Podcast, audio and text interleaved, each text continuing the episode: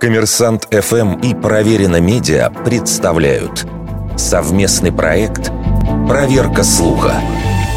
Правда ли, что осенью 1941 года советское руководство приказало уничтожить Московский метрополитен?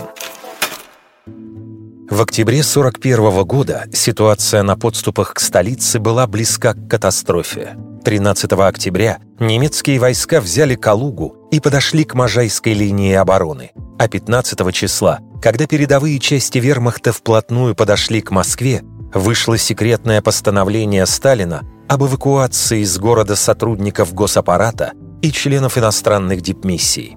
Отдельным пунктом значилось: в случае появления войск противника у ворот Москвы поручить НКВД товарищу Берия и товарищу Щербакову произвести взрыв предприятий и учреждений, которые нельзя будет эвакуировать, а также все электрооборудование метро, исключая водопровод и канализацию.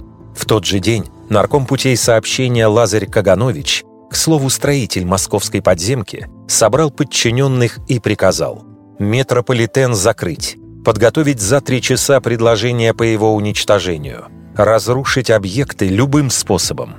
В ночь на 16 октября началась подготовка станций к затоплению и подрыву. Объекты минировали, рубили кабель, на нескольких станциях демонтировали эскалаторы, а в депо «Сокол» готовились к эвакуации вагоны. На них по обычной железной дороге людей вывозили в тыл. 16 октября 1941 года метрополитен в первый и единственный раз в своей истории не открылся. В городе тем временем началась паника, которую усилили недостаток информации о положении на фронте и отсутствие организованной эвакуации.